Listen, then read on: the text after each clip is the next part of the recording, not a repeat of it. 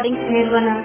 பெங்களூர் வழங்கும் பார்த்து கேட்டு வாழு வேதாகம சித்திர கதைகள் நூல் ஆறு. இயேசு போதகரும் வைத்தியரும். வணக்கம் நண்பர்களே. உலகத்திலேயே மிக பெரும் போதகரை சந்திக்க உங்களை அழைக்கிறோம். அவர் பெயர் இயேசு. ஒளிநாடாவை கேட்டுக்கொண்டே இந்த படங்களை புரட்டி பாருங்கள். பாடம் முடிந்தவுடன் புதிய படத்திற்கு திரும்புங்கள். ஆரம்பிக்கலாமா?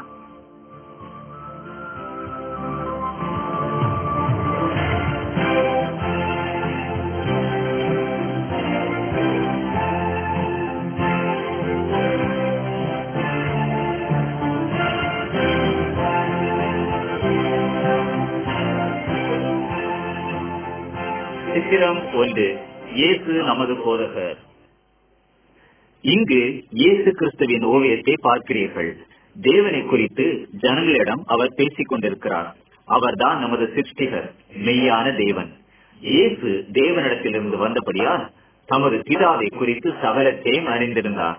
தேவன் எல்லா ஜனங்களையும் நேசிக்கிறவர். ஆனால் எல்லாரும் தேவனிடத்திலிருந்து பிரிக்கப்பட்டுள்ளனர்.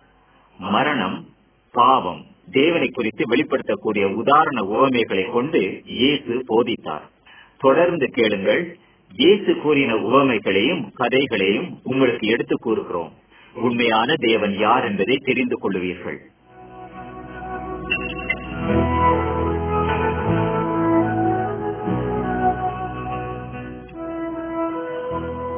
சித்திரம் ரெண்டு இரண்டு வீடுகள்.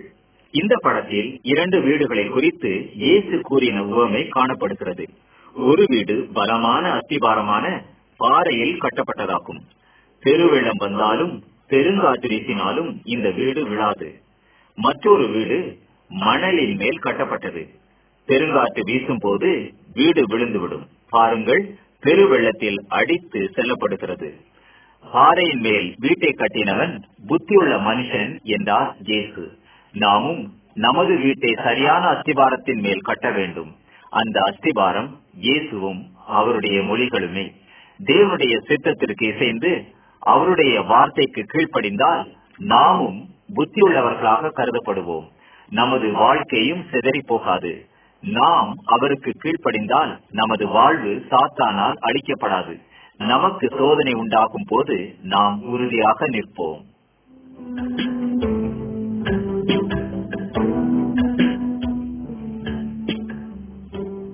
சித்திரம் மூன்று விளக்கு காணப்பட வேண்டும்.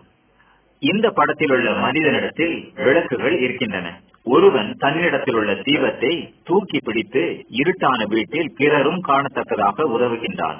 மற்றவன் தன்னிடமுள்ள தீபத்தை பெட்டகத்தின் கீழே மறைக்க முயல்கிறான். அதனால் யாருக்கு வெளிச்சம் கிடைக்கும் பாருங்கள். இயேசு உலகத்திற்கு ஒளி. ஏனெனில் தேவனிடத்தில் சேரும் வழியை காண்பிக்கிறவர் இயேசு. பிறருக்கு உதவி செய்ய வேண்டும். பிறரும் தேவனை காண தீபம் காண்பிக்க வேண்டும். ஏனெனில் நீங்கள் உலகத்திற்கு வெளிச்சம் என்று இயேசு சொன்னார். நாம் செய்யும் நீதியின் கிரியைகள் பிறருக்கு இயேசுவின் மேல் விசுவாசம் வைக்க உதவும். பிறரும் உங்கள் வெளிச்சத்தை பார்க்கட்டுமே.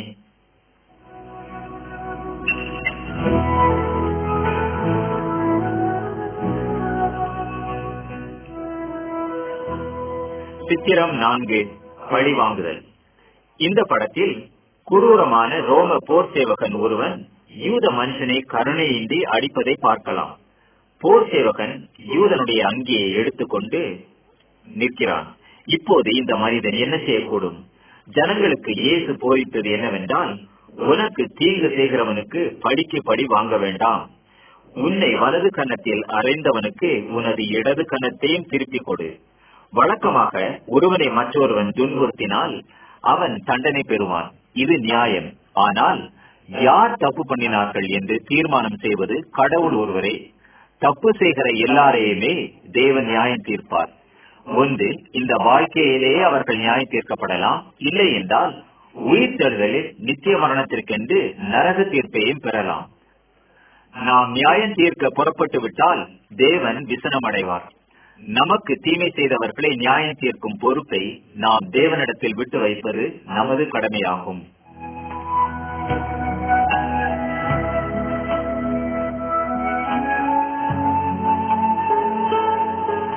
சித்திரம் ஐந்து. தேவனிடம் ஜெபிப்பது. இந்த படத்தில் இருவர் ஜெபிப்பதை நாம் காண்கின்றோம். ஒருவன் வீதியில் ஜனங்கள் தன்னை காண விரும்பி அவர்களுக்கு முன்னால் நீண்ட ஜெபம் செய்கிறான். இவன் ஜன புகழ்ச்சிக்காக ஜெபிக்கிறான். இவன் ஒரு மாய்மாலக்காரன் இந்த விதமான ஜெபத்திற்கு தேவன் உத்தரவு அருளுகிறதும் இல்லை. ஜெபிப்பதை குறித்து இயேசு பேசும்போது நீங்கள் ஜெபிக்கையில் அந்தரங்கத்தில் பிரவேசியுங்கள் என்றார். இரண்டாம் அவன் தன் அந்தரங்கத்தில் ஜெபிக்கிறான். அவனை வெளியில் யாரும் பார்ப்பதில்லை. அந்தரங்கத்தில் பார்க்கிற தேவன் ஒருவரே அவன் ஜெபத்தை கேட்கிறான் அவன் ஜெபிக்கும் போது மனத்தாழ்மையுடனும் உண்மையுடனும் தேவனிடம் பேசுகிறான். இந்த விதமான ஜெபத்திற்கு தேவன் நிச்சயம் பதிலளிக்கிறார். நாம் ஜெபிக்கும் போது தேவனுக்கு துதி செய்வது தகும். அவர் நம்மை பிசாசு பாவம் தீமை நின்று விளக்கும்படி நாம் கேட்கலாம். பிறருடைய நன்மைக்கென்றும் நாம் ஜெபிக்கலாம். நம்முடைய அனுதின தேவைகளை முன்வைத்து ஜெபிக்கவும் வேண்டும்.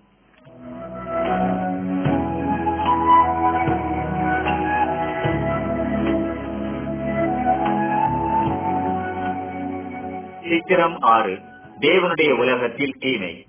இந்த படத்தில் நீங்கள் காணும் ஜனங்கள் தீங்கு நிறைந்தவர்கள். வயல்வெளியில் அவர்கள் களைகளை உண்டு பண்ணும் தீய வித்துக்களை விதைக்கின்றனர். ஏனெனில் அவர்கள் நில சொந்தக்காரரின் எதிரிகள். எதிரிகள் விதைத்த களைகளை நில சொந்தக்காரர் அழிக்க முடியாது. அப்படி என்றால் நல்ல பயிரும் பிடுங்கப்பட்டு சேதம் விளையும். இதனால் அறுவடை வரும் வரை களைகளை வளர விடுவதே உசிதமாகும். நில சொந்தக்காரரை தேவனுக்கு ஒப்பிடலாம். தேவனுக்கு உகந்தவர்கள் மத்தியில் தீமை விதைத்து விட்டான் சாத்தான். வேலை நிறைவேறும் போது இயேசு திரும்ப வருவார். தேவனை நம்பி நேசித்து வருகிறவர்களிடமிருந்து பொல்லாங்கனையும் பொல்லாங்கு செய்கிறவர்களையும் வெவ்வேறாக பிரித்து விடுவார். பொல்லாங்கனையும் அவனை பின்பற்றினவர்களையும் நரக அக்கனியில் போடுவார். தம்மை விசுவாசித்து பின்பற்றினவர்களை இயேசு தம்மிடம் அழைத்து சென்று நித்தியமாக தேவனோடு வாசம் செய்ய கூட்டி சேர்ப்பார்.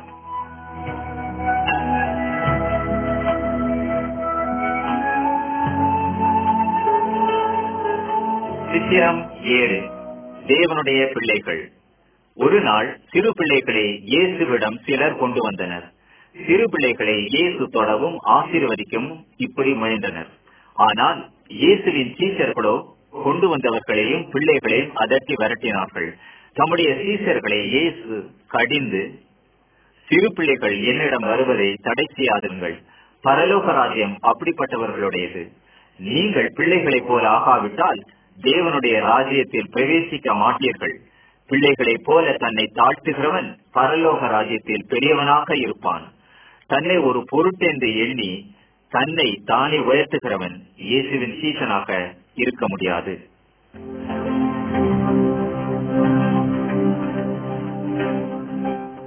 சித்திரம் எட்டு. காணாமற் போன ஆடு. நீங்கள் காணும் இந்த படம் இயேசு கூறின உவமை ஒன்றை காண்பிக்கின்றது ஒரு மனிதனுக்கு நூறு ஆடுகள் இருந்தன. அதில் ஒன்று காணாமல் போயிற்று. ஆகையால் தனக்கு இருந்த தொண்ணூற்றி ஒன்பது ஆடுகளையும் விட்டுவிட்டு அந்த ஆட்டை தேடி அலைந்தான். அவன் அதை கண்டுபிடித்தவுடன் மிகுந்த சந்தோஷம் அடைந்தான் இதே போலவே யாரும் சாத்தானின் வழியில் சென்று காணாமற் போவது பரலோகத்தில் உள்ள பிதாவின் சித்தமல்ல. இயேசு நல்ல மெய்ப்பன் ஆவார் காணாமல் போன ஆண்களையும் பெண்களையும் தேடி கண்டுபிடிக்கவே இயேசு உலகத்திற்கு வந்தார். இயேசு நம்மை ரட்சிக்கும்படிக்கு தமது ஜீவனையே அர்ப்பணித்த பெரிய மெய்ப்பர். அவரை பின்பற்றுங்கள்.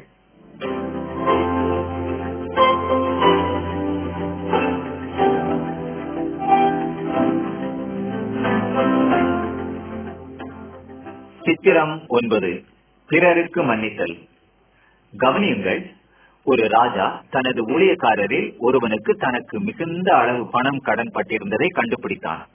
அந்த ஊழியக்காரனால் தனது கடனை திரும்ப செலுத்த முடியவில்லை. ஆகையால் ராஜா அவனையும் அவன் குடும்பத்தாரையும் விலைக்கு விட்டுவிட கட்டளையிட்டான். அந்த ஊழியக்காரனோ ராஜாவிடம் இறக்கத்திற்காக கெஞ்சினான். இதை கண்ட ராஜா மனதிறங்கி கடன் எல்லாவற்றையும் அவனுக்கு மன்னித்து விட்டான் ஆனால் நடந்ததை படத்தில் பாருங்கள். இந்த ஊழியக்காரன் வழியில் தனக்கு குறைவான பணம் கடன் பட்டிருந்தவனை சந்தித்து அவன் குரல் வழியை நெறித்து தனக்கு கொடுக்க வேண்டிய கடனை திரும்ப தரும்படி வற்புறுத்தினான். உடனே கடனை திரும்ப செலுத்த முடியாத அவனை அவன் சிறையிலும் அடைத்தான். மற்ற ஊழியக்காரர் சென்று இதை ராஜாவிடம் அறிவித்தனர். கோபம் கொண்ட ராஜா அந்த பொல்லாத ஊழியக்காரனுக்கு ஆயுட்கால சிறை தண்டனை விதித்தான். நாம் செய்த எல்லா பாவங்களையும் தேவன் நமக்கு மன்னிப்பது போல நாமும் பிறருக்கு மன்னிப்பது நமது கடமையாகும்.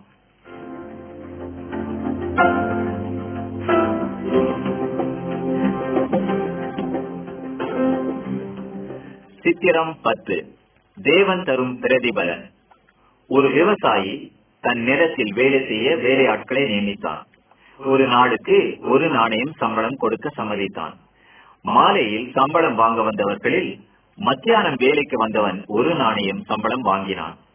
அவன் குறைவான வேலையை செய்திருந்தான். ஆனால் முழு நாள் சம்பளமான ஒரு நாணயத்தை பெற்றான். கடைசியில் சம்பளம் வாங்கியனவர்களில் முழு நாள் வேலை செய்தவர்களும் அதே கூலியை பெற்றனர். இதனால் முதலாளியிடம் சென்று இது ஏன்? என்று கேட்டனர். ஆனால் முதலாளியிடம் வேலைக்காரன் சம்மதித்தபடியே ஒரு நாணயம் சம்பளமாக கொடுக்கப்பட்டது. இயேசு திரும்ப வரும் வரை நாமும் அவருக்காக பணி செய்ய அவர் விரும்புகிறார். தம்முடையவர்களை கூட்டி சேர்க்க அவர் எந்த நேரத்திலும் வருவார். நீ ஆயத்தமா?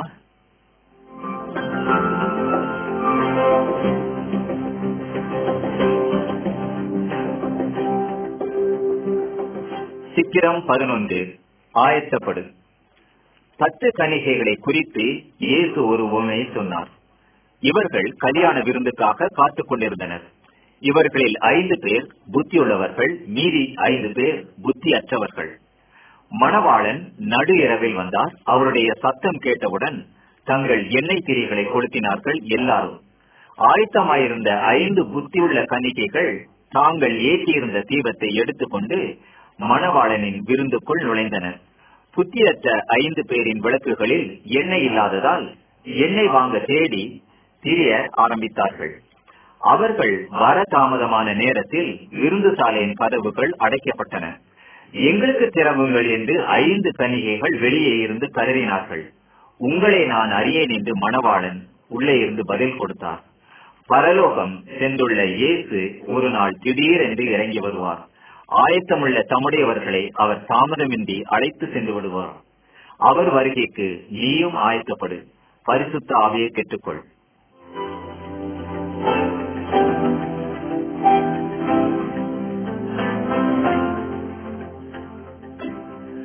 சித்திரம் பனிரெண்டு இயேசுவுக்கு காத்திரு. இயேசுவின் வருகைக்கு காத்திருப்பது என்றால் என்ன? அது எப்படி? வெகு தூரத்திற்கு பிரயாணமாக சென்ற கனவான் ஒருவன் திரும்பி வந்தான். அவன் சென்றிருந்த போது தன்னுடைய பணத்தை வேலைக்காரரிடம் விட்டு சென்றிருந்தான். ஒருவனிடம் ஐந்து பணம் இருந்தது. அதை கொண்டு அவன் வேறு ஐந்து பணத்தை சம்பாதித்து எஜமானனுக்கு கொடுத்தான். மற்றொருவனிடம் இரண்டு பணம் இருந்தது. அவனும் வேறு இரண்டு பணம் சம்பாதித்தான். இந்த இரண்டு பேருக்கும் அந்த கனவான் தகுந்த சன்மானமும் மரியாதையும் பரிசாக அளித்தான். மற்றொருவன் தன்னிடம் இருந்த ஒரு பணத்தை வியாபாரம் செய்யாமல் அப்படியே மூடி வைத்திருந்தான். சோம்பேறியாக இருந்த இந்த வேலைக்காரனை கண்ட கனவான் தனது ஆதிக்கத்திலிருந்து அவனை வெளியேற்றினான். இயேசுவும் தமது வருகை வரை நாமும் உழைக்க வேண்டும் என்று விரும்புகிறார். பிறரை நேசிக்கவும் ஆதாயப்படுத்தவும் இயேசுவை பின்பற்ற அவர்களுக்கு போதிக்கவும் விரும்புகிறார். இயேசு திரும்ப வரும்போது இப்படி நீ செய்வதாக கண்டால் நல்லது. என்னுடைய எஜமானனுடைய சந்தோஷத்திற்குள் நீ பிரவேசி என்று மகிழ்ச்சியுடன் கூறுவார்.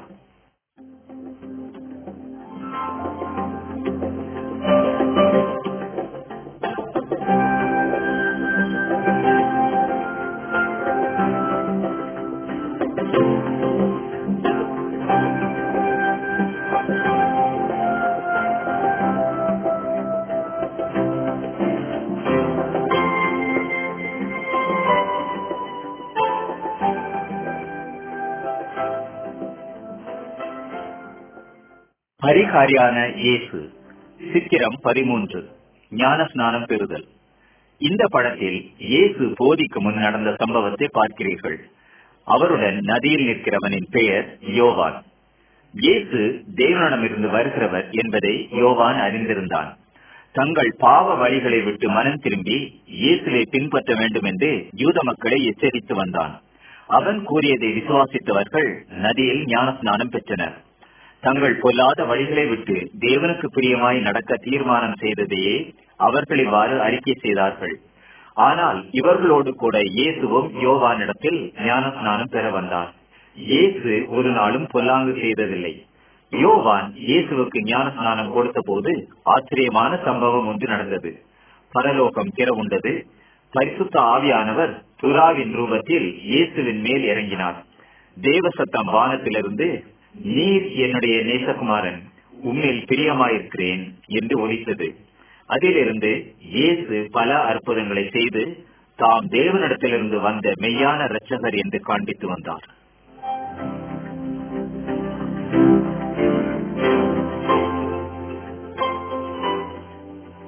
சித்திரம் பதினான்கு. இயேசு சீஷர்களை அழைத்தல். தமக்கு உதவி செய்யும்படி இயேசு ஜனங்களை எதிர்பார்த்தார். அவர் தேவனை குறித்து பிறரிடம் போதிக்கும்படியாக தம்மிடம் கற்றுக்கொள்ள விரும்பினார். ஒரு நாள் ஏரிக்கரையில் இயேசு நடந்து செல்கையில் இவர்கள் மீன் பிடிக்கிறதை கண்டார். அவர்களுடைய பெயர் பேரு மற்றும் அந்திரேயா. இயேசு அவர்களை பார்த்து என்னை பின்பற்றி வாருங்கள் உங்களை மனுஷரை பிடிக்கிறவர்கள் ஆக்குவேன் என்றார். உடனே தங்கள் வலைகளை விட்டுவிட்டு இயேசுவை பின்பற்றினார்கள். பின்பு இயேசு யோவானையும் யாக்கோவையும் அழைத்தார். அவர்களும் இயேசுவுக்கு கீழ்ப்படிந்து அவரை பின்பற்றினார்கள். இப்படி தம்மை பின்பற்றி வந்தவர்களில் பன்னிரண்டு பேரை இயேசு தமது சீஷர்களாகவும் உதவியாட்களாகவும் தேர்ந்தெடுத்தார். அவர் செய்த அற்புதங்களை அவர்கள் தங்கள் கண்களால் கண்டார்கள். நாமும் இயேசுவை பின்பற்றினால் அவரது சீஷர்களாக மாறலாம்.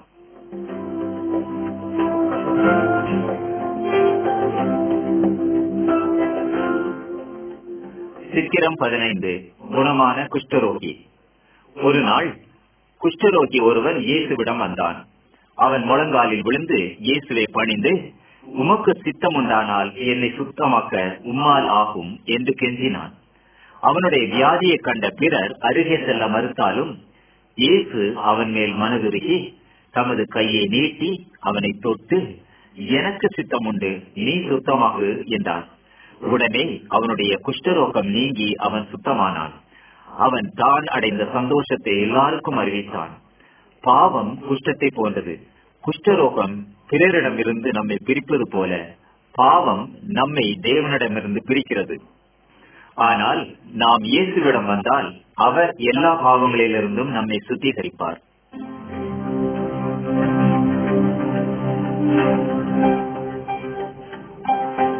சித்திரம் பதினாறு. நடந்து சென்ற திமிர்வாதக்காரன்.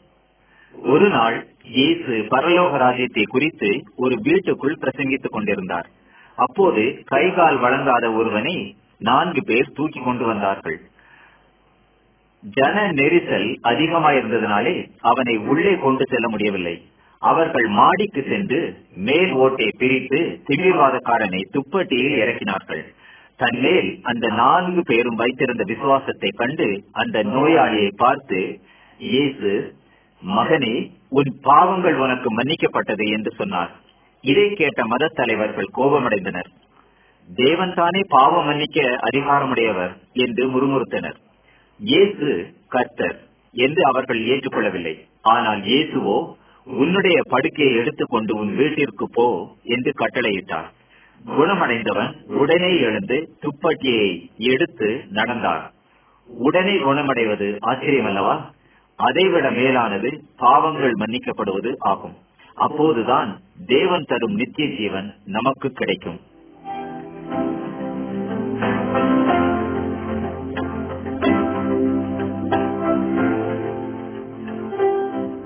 சித்திரம் பதினேழு. கூம்பின கையும் கடின இருதயங்களும். இங்கு இயேசு தேவனுடைய வீட்டில் இருப்பதை காண்கிறோம். மத தலைவர்கள் இங்கு இருக்கிறார்கள். வாரத்தின் முக்கிய நாள் அது. எல்லாரும் தேவனை வணங்கும் நாள் அது. இந்த நாளில் யாரும் வேலை செய்யக்கூடாது. எல்லாரும் ஓய்ந்திருக்க வேண்டும். அங்கு சூம்பின கையுள்ள ஒருவனும் இருந்தான். அவனை இயேசு குணப்படுத்துவாரா என்று காணும்படி மத தலைவர்கள் காத்துக் கொண்டிருந்தனர். இயேசு ஓய்வு நாள் ஆசரிப்பை புறக்கணித்த குற்றத்தை செய்து விடுவார் என்பது அவர்களது நோக்கமாய் இருந்தது. இயேசு அவர்களை பார்த்து இந்த நாளில் நமது கட்டளை என்ன செய்ய கூறுகிறது? நன்மை செய்யவோ அல்லது தீமை செய்யவோ என்று கேட்டார் மத தலைவர்களால் இதற்கு பதில் கூற முடியவில்லை. கடின இருதயமுள்ளவர்களால் பதில் கோர முடியுமா? இயேசு சூம்பின கையுடையவனை நோக்கி உன் கையை இங்கே நீட்டு என்றார் அவன் நீட்டினவுடன் அது மறு கையை போல சுத்தமாயிற்று. நாம் எப்போதும் தேவனை வணங்க வேண்டும். அதோடு கூட பிறரை நேசித்து அவர்களுக்கு நன்மையும் செய்ய தவறக்கூடாது.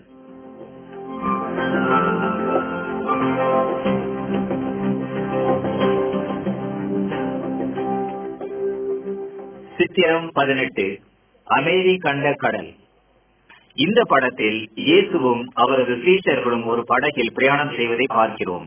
கடல் பிரயாணத்தின் போது திடீர் என்று புயல் காற்று வீசினது.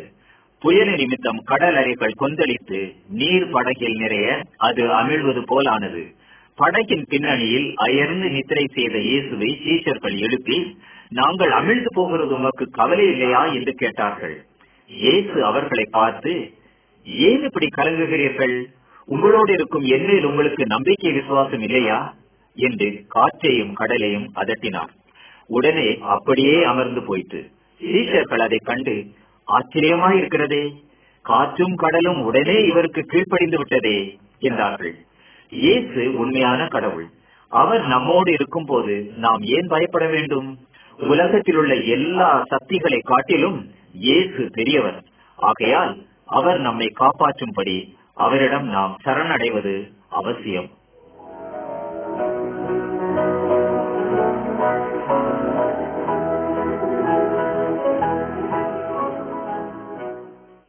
சித்திரம் பத்தொன்பது. குணமடைந்த ஸ்திரீ. இந்த கூட்டத்தில் ஒரு பெண்ணை காண முடிகிறதா? பன்னிரண்டு ஆண்டுகளாக இரத்த ஊரலினால் அவதிப்பட்டுக் கொண்டிருந்தாள் அவள்.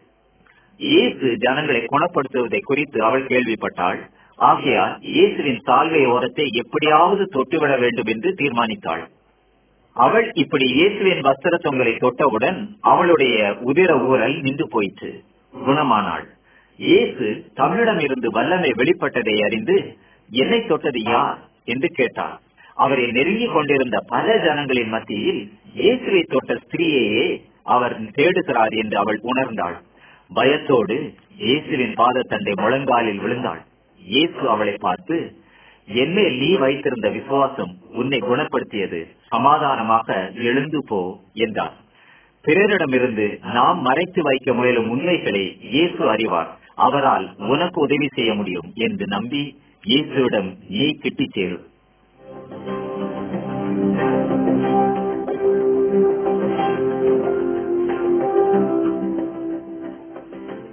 சித்திரம் இருபது. மரித்த பிள்ளை எழுந்தாள். யவீரு என்ற பெயருள்ள ஒருவனுடைய வீட்டிற்கு இயேசு வந்து கொண்டிருந்தார். யவீரு ஒரு பெரிய கனவான் அவனுடைய மகள் மிகுந்த வியாதிப்பட்டிருந்தாள். இயேசு வந்து சேரும் முன் அவள் மறித்தும் போனாள்.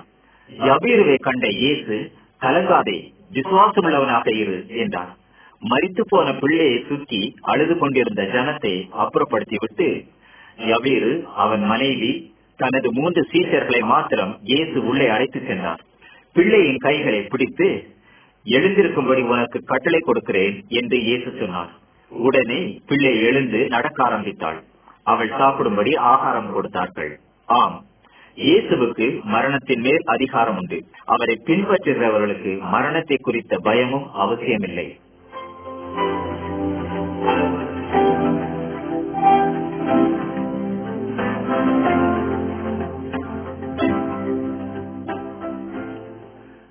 சித்திரம் இருபத்தி ஒன்று. தாழ்த்தப்பட்டவளின் விசுவாசம். ஒரு நாள் இயேசுவிடம் காணானிய ஸ்திரீ ஒருத்தி வந்தாள். அவளுடைய மகளுக்கு பிசாசு பிடித்திருந்தது. அவள் இயேசுவை நோக்கி பிசாசை துரத்தும்படி வேண்டிக் கொண்டாள். இயேசுவோ தாம் இஸ்ரேவேல் ஜனங்களிடத்தில் முதலாவதாக அனுப்பப்பட்டேன் என்பதை பிள்ளைகளின் அப்பத்தை நாய்க்குட்டிகளுக்கு போடுவது நல்லதல்ல என்ற விதமாக கூறினார். அதற்கு அந்த ஸ்திரீ பிள்ளைகள் மேலிருந்து தவறவிடும் அப்பத்தை நாய்க்குட்டிகள் தின்னலாமே என்றாள். அதற்கு ஏசு உன்னுடைய விசுவாசம் பெரிது நீ கேட்பது உனக்கு கிடைத்தது என்றார் இந்த வார்த்தையை கேட்ட காணானிய ஸ்திரீ தன் வீட்டிற்கு சென்ற பொழுது பிசாசு நீங்கி தன் மகளை விட்டு போயிருப்பதையும் அவள் சுகமாக தெளிந்திருப்பதையும் கண்டாள். எல்லா ஜாதிக்காரரையும் பாஷைக்காரரையும் இயேசு நேசிக்கிறார். இயேசு தம்மை விசுவாசிப்பதன் மூலம் நாம் பிசாசின் இக்கட்டு தொல்லைகளிலிருந்து விடுதலை அடைய வேண்டும் என்றும் விரும்புகிறார்.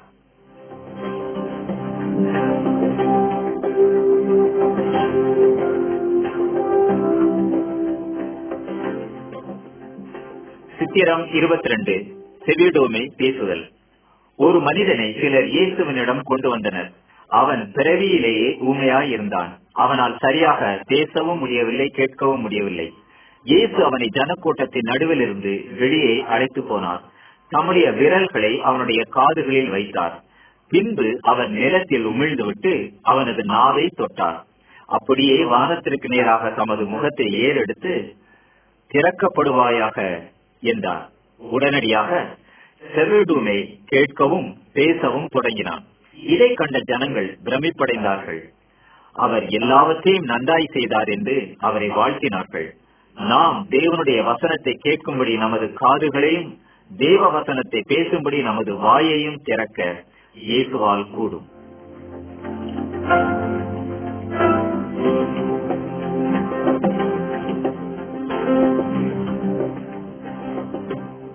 சித்திரம் இருபத்தி மூன்று இயேசு குருடனின் கண்களை திறந்தார். இந்த படத்தில் ஒரு குருடனை நாம் காண்கின்றோம். இவனை இயேசு கிராமத்திற்கு வெளியே அழைத்து சென்றார். அவனுடைய கண்களில் உமிழ்ந்து உன்னால் பார்க்க முடிகிறதா? என்று கேட்டார். அந்த மனிதனால் மிகுந்த தெளிவாக பார்க்க முடியவில்லை. நடக்கிற ஜனங்களை மரங்களைப் போல பார்க்கிறேன் என்றான். மறுபடியும் இயேசு அவனுடைய கண்களை தொட்டார். அதன் பின்பு அவனால் சரியாக முற்றிலும் பார்க்க முடிந்தது. தனக்கு பார்வை தந்த இயேசுவை கண்டு எவ்வளவாக அவன் பூரித்திருப்பான். சாத்தான் ஆவிக்குரிய குருட்டாட்டத்தை நமக்கு கொடுக்க முயற்சிக்கிறான். இயேசுவை காணவும் அவரே நாம் அறியவும் சாத்தானுக்கு இஷ்டமில்லை. நம்மை ரட்சிக்கவும் வேத வாக்கியங்களின் மூலம் நம்மை நாம் புரிந்து கொள்ளவும் இயேசு வாஞ்சிக்கிறார்.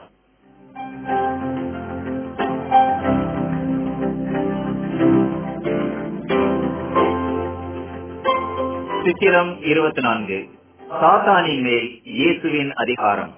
ஒரு நாள் இயேசுவின் சீசரிடம் தனது மகனை ஒருவன் அழைத்து வந்தான். பிசாசு பிடித்த அவனை குணமாக்க சீஷர்களால் முடியவில்லை. இயேசு வந்ததை கண்ட பிசாசு அந்த மகனை வெகுவாய் அலைக்கழித்து செத்தவன் போல் அவன் ஆனான் நுரை தள்ளி புரண்டு கீழே விழுந்து கிடந்த தன் மகனை இயேசுவால் குணமாக்க முடியும் என்ற நம்பிக்கை அவனுக்கு இருக்கவில்லை. ஆனால் விசுவாசிக்கிறவனாலே எல்லாம் ஆகும் என்று அவனிடம் இயேசு கூறினான் இதற்குள்ளாக ஜனக்கூட்டம் இயேசுவை சூழ்ந்து கொண்டு விட்டனர் இயேசு பிசாசு பிடித்தவனை நோக்கி இவனை விட்டு வெளியே வா இவனில் மறுபடியும் நுழையாதே என்று கட்டளையிட்டார். அசுத்தாவி பெரும் சத்தத்தோடு அந்த பையனை விட்டு வெளியே சென்றது. இது நடந்து சில மாதங்களில் யூத மத தலைவர்களால் இயேசு சிலுவையில் அறையப்பட்டு கொலை செய்யப்பட்டார். இப்போதுதான் ஒரு அதிசயமே நடந்தது. இயேசு மரித்தோரிலிருந்து எழுந்தார். அவர் சாத்தானையும் மரணத்தையும் வென்றார். அவர் எல்லா தேவதைகளையும் பிசாசின் சக்தியையும் விட மேலானவர் வல்லமே உள்ளவர். எல்லாவற்றின் மேலும் அதிகாரம் கொண்டவர். இயேசு ஒருவரே உண்மையான மெய் தேவன்